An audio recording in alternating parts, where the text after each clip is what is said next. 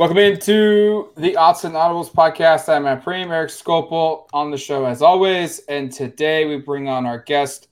Uh, we've got Jackson Moore from Hawaii Rainbow Warriors uh, Sports Network on the site. Uh, Jackson, thanks for coming on the show, man. Really appreciate your opportunity to, to talk with you, get to know this Hawaii team who's already played three games this season.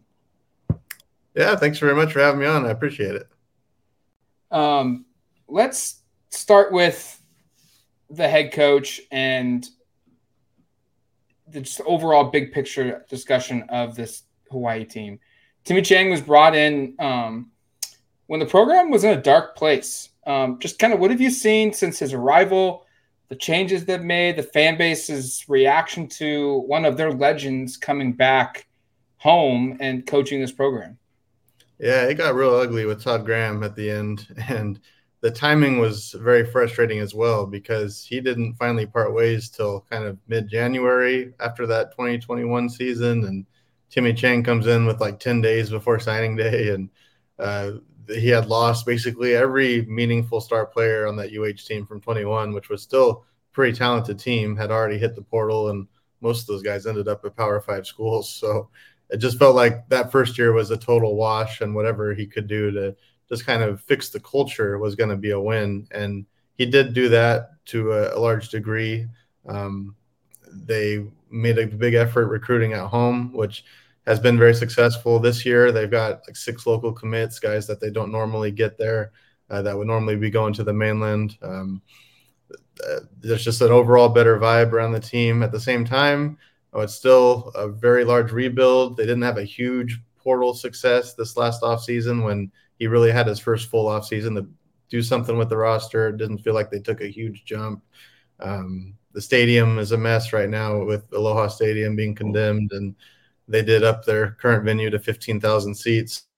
And it's not a place to watch a game by any means, but not nearly what Aloha Stadium was uh, for such a long time. So it's kind of a mixed bag where it feels like they can only go up, but it would be nice if it went up a little faster thanks again, Jackson, for joining us. And longtime listeners will re- recognize you. You also cover Cal, Stanford, Fresno State. You've been on probably nine of these podcasts or so, I would guess. So, and this is the first of three. We should note. We'll be back here when Oregon plays Stanford later this month. When Oregon plays Cal later this season. So. You're going to get to see a lot of this guy. Uh, uh, uh, I guess aside from the two of us and Jared, you're probably the most frequent guest we've had on here. So appreciate your time again. Um, I wanted to like ask just the Timmy Chang part is so interesting because it's pretty unique that you see somebody who was like probably arguably the biggest star in school history, and he's the I think he's number two on the schools on the, on the national um, passes lit passing list um, in NCAA history. He, he held that record for a couple of years, but for someone like that to go back to their alma mater and, and lead the program doesn't happen every day. Um, do the fans love him, and does he have a little bit of an extra leash because of his kind of career? This would be from an Oregon fan perspective, if like Marcus Mariota was Oregon's football coach, like I would imagine the fans would probably have a little longer leash. They're they're four and twelve so far under Timmy. Is is that the case? Like, do you think fans will just kind of accept that this is going to take some time and that he's kind of a legendary guy, or or what's kind of been the vibe you get from from their fan base? Yeah, um, even with that, there's some interesting marks just because when the job became available, June Jones made it known that he wanted it, and I mean he oh. fled Hawaii to the Sugar Bowl. and so the fact that the administration didn't seem to really seriously consider that and went straight to Chang was not all that well received. So coming in at first, there was some of that kind of bubbling underneath, but Chang is very well loved on the islands. He's from there, and I think that's been big too because he, he's the head coach, and a lot of his staff has a, a, heavy Polynesian background, and it's been very well received with recruits there. And I think that it's been a great representation, and um, I think people realize this is a long rebuild. Maybe some people that would think that June Jones might have kickstarted it a little faster still understand that Timmy Chang there. I mean, he was more most recently a tight ends receivers coach at a Mountain West school. So it's a big leap from where he was to being a head coach. I think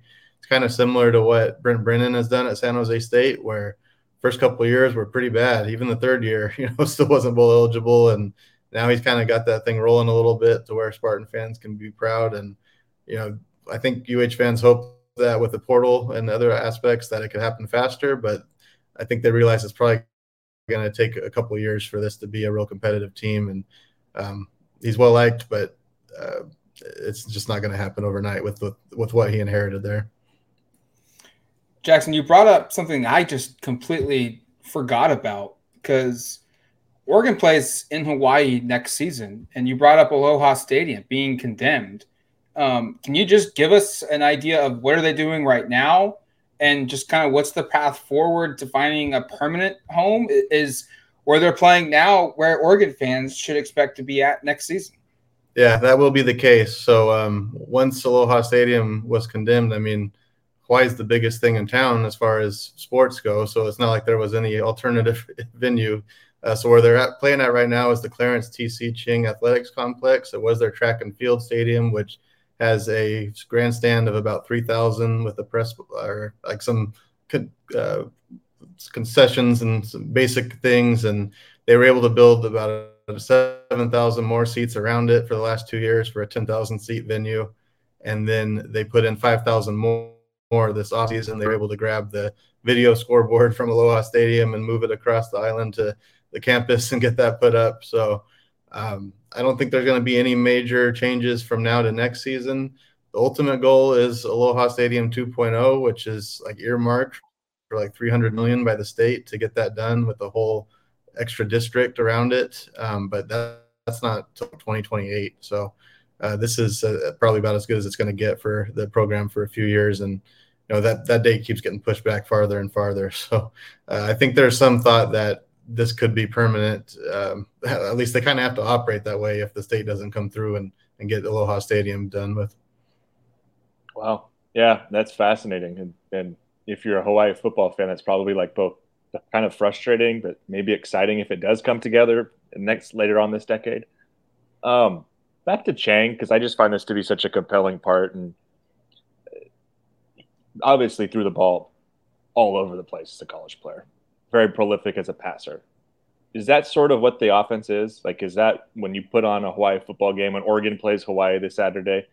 I imagine you're expecting like they might throw it 45 times and run it eight times. Like, is that sort of you might have all the data in front of you? I don't know, but like, is is this kind of version of Hawaii football match his personality? Yes and no. From the fact that when he was there playing, the run and shoot was just so unique. I mean, the way that they were throwing the ball, the concepts they used, the way that they mixed in the run and the draw, and this bizarre shovel pass that seemed to always work when they threw it.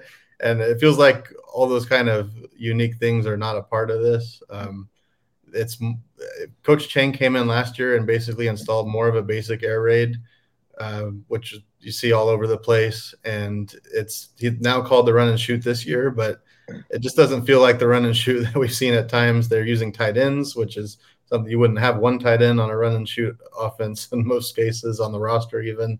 Um, they are running the ball more frequently when they can.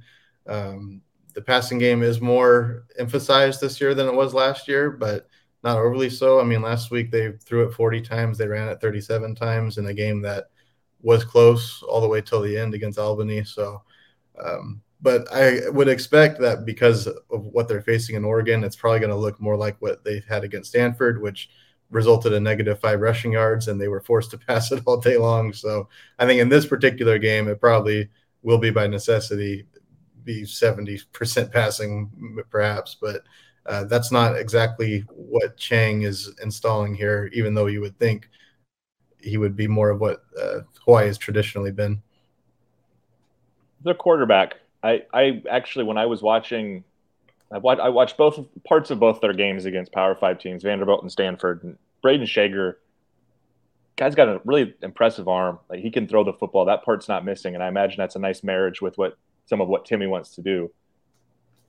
Receivers, there's some guys out there. Um, Ashlock and McBride both have had some really big games. What's what impresses you most with this pass attack? And and I guess maybe I'm answering it for you, but they are a little bit turnover prone. I think five interceptions in three games is is that the biggest concern with an offense that maybe is this aggressive throwing it down the field in particular? Yeah, you know, I, have been impressed that Brayden Schager's been able to do what he has been able to do this year. I, I did not think he was going to be a very effective run and shoot quarterback to throw the ball that much.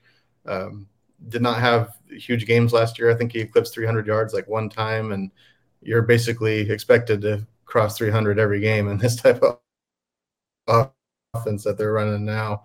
Um, but he, he's exceeded my expectations early on. He's shown a lot of improvement. You know, last year they brought in two transfers and he beat them both out. They weren't great transfers, or you know, they didn't play all that well when they were in there. But uh, he did beat them out, and they didn't go out and get anyone else this year. So they've really gone all in. And um, the receiving targets, Ashlock and McBride, have been great all three games. You know, they're you've got one McBride as a Kansas transfer. Ashlock's a redshirt freshman walk on, I believe. Like it kind of came wow. out of nowhere. and uh, I mean, it, it wasn't like they just played great at Vanderbilt, or I mean, they've been great all three games. So uh, expect a heavy dose of those two. And uh, the rest of the offense kind of weird. There's been some weapons that were big last year that haven't played a whole lot this year. Some of them came back against Albany. Some of them had lesser roles against Albany. So uh, besides Schager, Ashlock, and McBride, it's really uh, kind of a guessing game as to how else the other guys are going to contribute.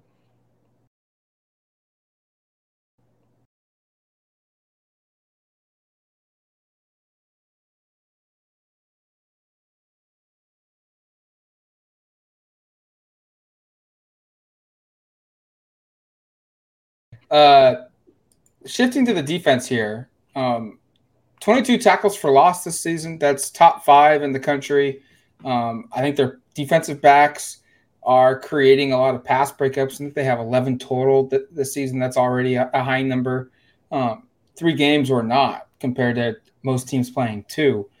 Just what are your thoughts on this defense? Who are the guys to know on this defense uh, that, that are creating some kind of havoc out there. I'm not trying to say they're 85 Bears, but they're they're they're creating you know disruptive plays here.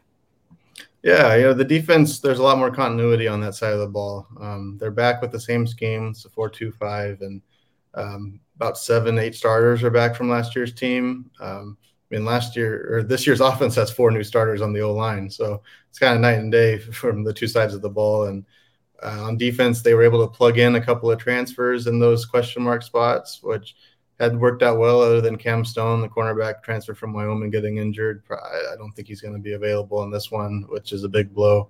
Um, but overall, um, I mean, Logan Taylor has been huge for them. He was a guy that was a junior college recruit like four years ago with COVID and red shirts and everything. And um, didn't really do much until about halfway through last season, and now he's been like a ten tackle a guy game out of nowhere. um, Peter Manuma has been uh, another one of their guys that has put up a lot of tackles. Um, Isaiah Tufaga is an Oregon State transfer. He's a big part of the defense at linebacker. The cornerbacks are both Power Five transfers, and so on paper, you know, it's it's a pretty decent Mountain West defense, and it's a lot of guys that were um, experienced from last season that are in year two in this scheme. And they did retain some of what they were doing defensively before Coach Shangar. So it feels like the defense is in a pretty decent spot on paper. It's just not a over the top great unit or you know a lot doesn't have a ton of game changers, but there's not a lot of weak spots here either.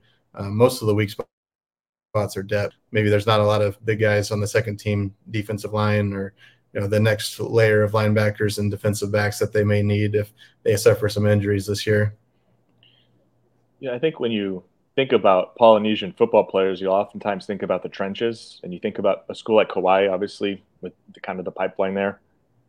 Are they as strong up front on both sides as you would expect they would be? Oregon is, I think, obviously defensively, their strength is their defensive front. Offensively, I think there's some question marks along the offensive line just because it similar, very similar to Hawaii. They're basically have four new starters. Um, has that been a strength, or what have you seen from that group? Are they you know, I guess again, I'm, maybe I'm stereotyping, but just the size. Is it are these bigger bodied players there in the trenches, or or is this kind of a, a different type of group? How, how would you kind of classify them? I guess.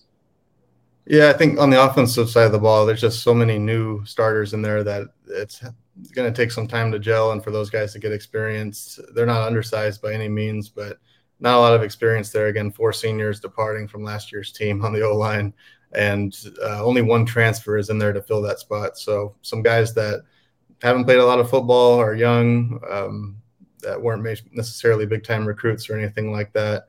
The defensive line's a lot older. Um, that for, especially the first team, I would say is a lot stronger. Uh, they don't have a lot of depth behind them, but they have a pretty decent Mountain West defensive front. And the one guy that really stands out is a uh, Solo Vaipulu on the offensive side of the ball.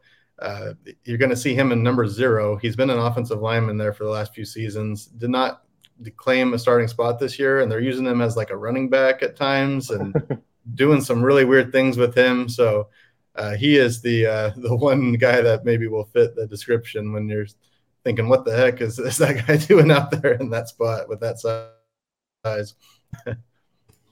well, it's funny as I was looking at like the the stats for career starts and whatnot, and he's got like 30 or 40 career starts to his name already, and he doesn't start anymore. What, mm-hmm. Is there a reason behind that? Like, what what did they see there? Yeah, um, tough to say. You know, he, he's kind of been in and out a little bit over the years, and um, but with the team that doesn't have much experience, you would assume a guy like that would be in there. Right. I don't know if he's maybe slimmed down a little bit to be in this role, if that's what he really wanted to do. I don't know. I think he was bigger in past years, but. It's tough to say. I think he's having a lot of fun. It's just that package isn't used a whole lot, but when it, when it is used, it's pretty interesting. Caught a pass yeah. like 10, 15 yards and should have had a touchdown in uh, the opener. Yeah, I can't wait to see it. I, I think I've mentioned on the podcast now two, two or three times. Um, zero, who's like a six foot two, 280 pound offensive lineman playing running back. It's pretty cool, funny, interesting. Bunch of ways to describe that.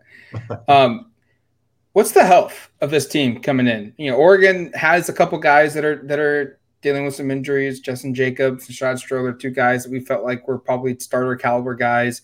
Beginning of the year have yet to play. Um, they just got Evan Williams back from an injury, a safety from Fresno State. Um, Hawaii, what what's what's the health of this team coming in? Do, do we know? Are they close to full strength? You know, for the most part, the the real big red flag is Cam Stone, who was an All Mountain West cornerback at Wyoming and left there and came to Hawaii from in the same conference. That was a big pickup for them. Not only was he their top cornerback, but he was also returning kicks and punts and it seems like that was probably what was his undoing with an injury against Stanford. So um, I would be surprised if he's good to go. That's the main one that is that I'm aware of. Um, again, there's been some weird things with the lineup. Jordan Johnson and uh, Najee Bryant Lele, uh, those two guys led the team in rushing last week, and they didn't play at all the first two weeks, and they weren't described as being injured players. I know Jalen Walthall is a fan favorite who had a touchdown last week, and uh, he has been healthy, but not in the lineup. So weird things kind of going on on the offense, but um, defensively, the Cam Stone one's the one that's troublesome. What are the matchups right now that you're just kind of curious to see play out? Whether it's a, a positive one for Hawaii, like hey, they could really take advantage of this because this guy's really good, or is it is there a guy that you're just really worried about? matching up with Oregon and you know whether it's offense or defense? That's probably in general the O line. Just we, we already saw with Stanford, they could not generate much of and I mean they had negative five rushing yards in that game, and Brayden Schager was under pressure the majority of the day. And if that happens against Oregon, there's just no shot. Uh, the passing game is just not overly strong to be that one dimensional, uh, as seen against Albany, a game where that was tight and that they ran what they wanted to run for four quarters. It was almost totally balanced between the pass and the run. Um, so that's ideally what they want to be if they can. But um, yeah, if they can't block, I mean, they're going to have to throw the ball a lot. There's going to probably be some turnovers. There's going to be some three and outs. And that's when these types of games distance themselves quicker than teams like Hawaii would hope. So I think that's the biggest key. Usually we send you out with the guest asking about three things that Oregon's opponent must do to win. Um, I'm going to frame it around like a competitive result because as 38 point favorites, it would be really surprising if Oregon didn't win. I don't know if that's a result anyone's really prepared for. Um, but what are some things? Like I, I, usually ask for three, but what are some things that you think are key for for Hawaii to keep this game competitive, to stay in the game, or or do you think that's not a possibility? Um, I mean, I'm not expecting it. You know, you hope that it's not uh, a floodgate situation where it happens all at once. You know, hopefully, I think if you're Hawaii, you just hope to keep it as competitive as possible. And die a slow death than uh, just getting rushed right out of the gates. Um, I think that if they can again hold their own in the, the trenches on the O line, that it's going to make the offense a lot more formidable, and that um, I think they will, regardless, make a few plays. They've got some explosive players, but can they stay on the field and get in rhythm and sustain drives? I, I don't know if they're going to do that. That's a big key for them to just make this game competitive and defensively, uh, kind of the same. I mean, don't give up the big plays if they're well equipped to do that. I, I don't think they quite have the talent in the secondary to avoid that uh, with the types of receivers that Oregon has. Um, the front seven, again, not a bad Mountain West group, but it's going to be overmatched quite a bit. So if they can make Oregon kind of drive down the field and take some time up, and keep it close. They're giving up the big 70, 80 yard touchdowns, and uh, it's going to get away from them uh, quickly, of course. Jackson, thanks for coming on the show, man. We really appreciate your time to give us some insight into Hawaii. And uh, as I said at the beginning of the show, I'm sure we'll talk to you here in a couple weeks when Oregon heads down to Stanford. Yeah, thanks again for having me. I appreciate it. Thanks, Jackson.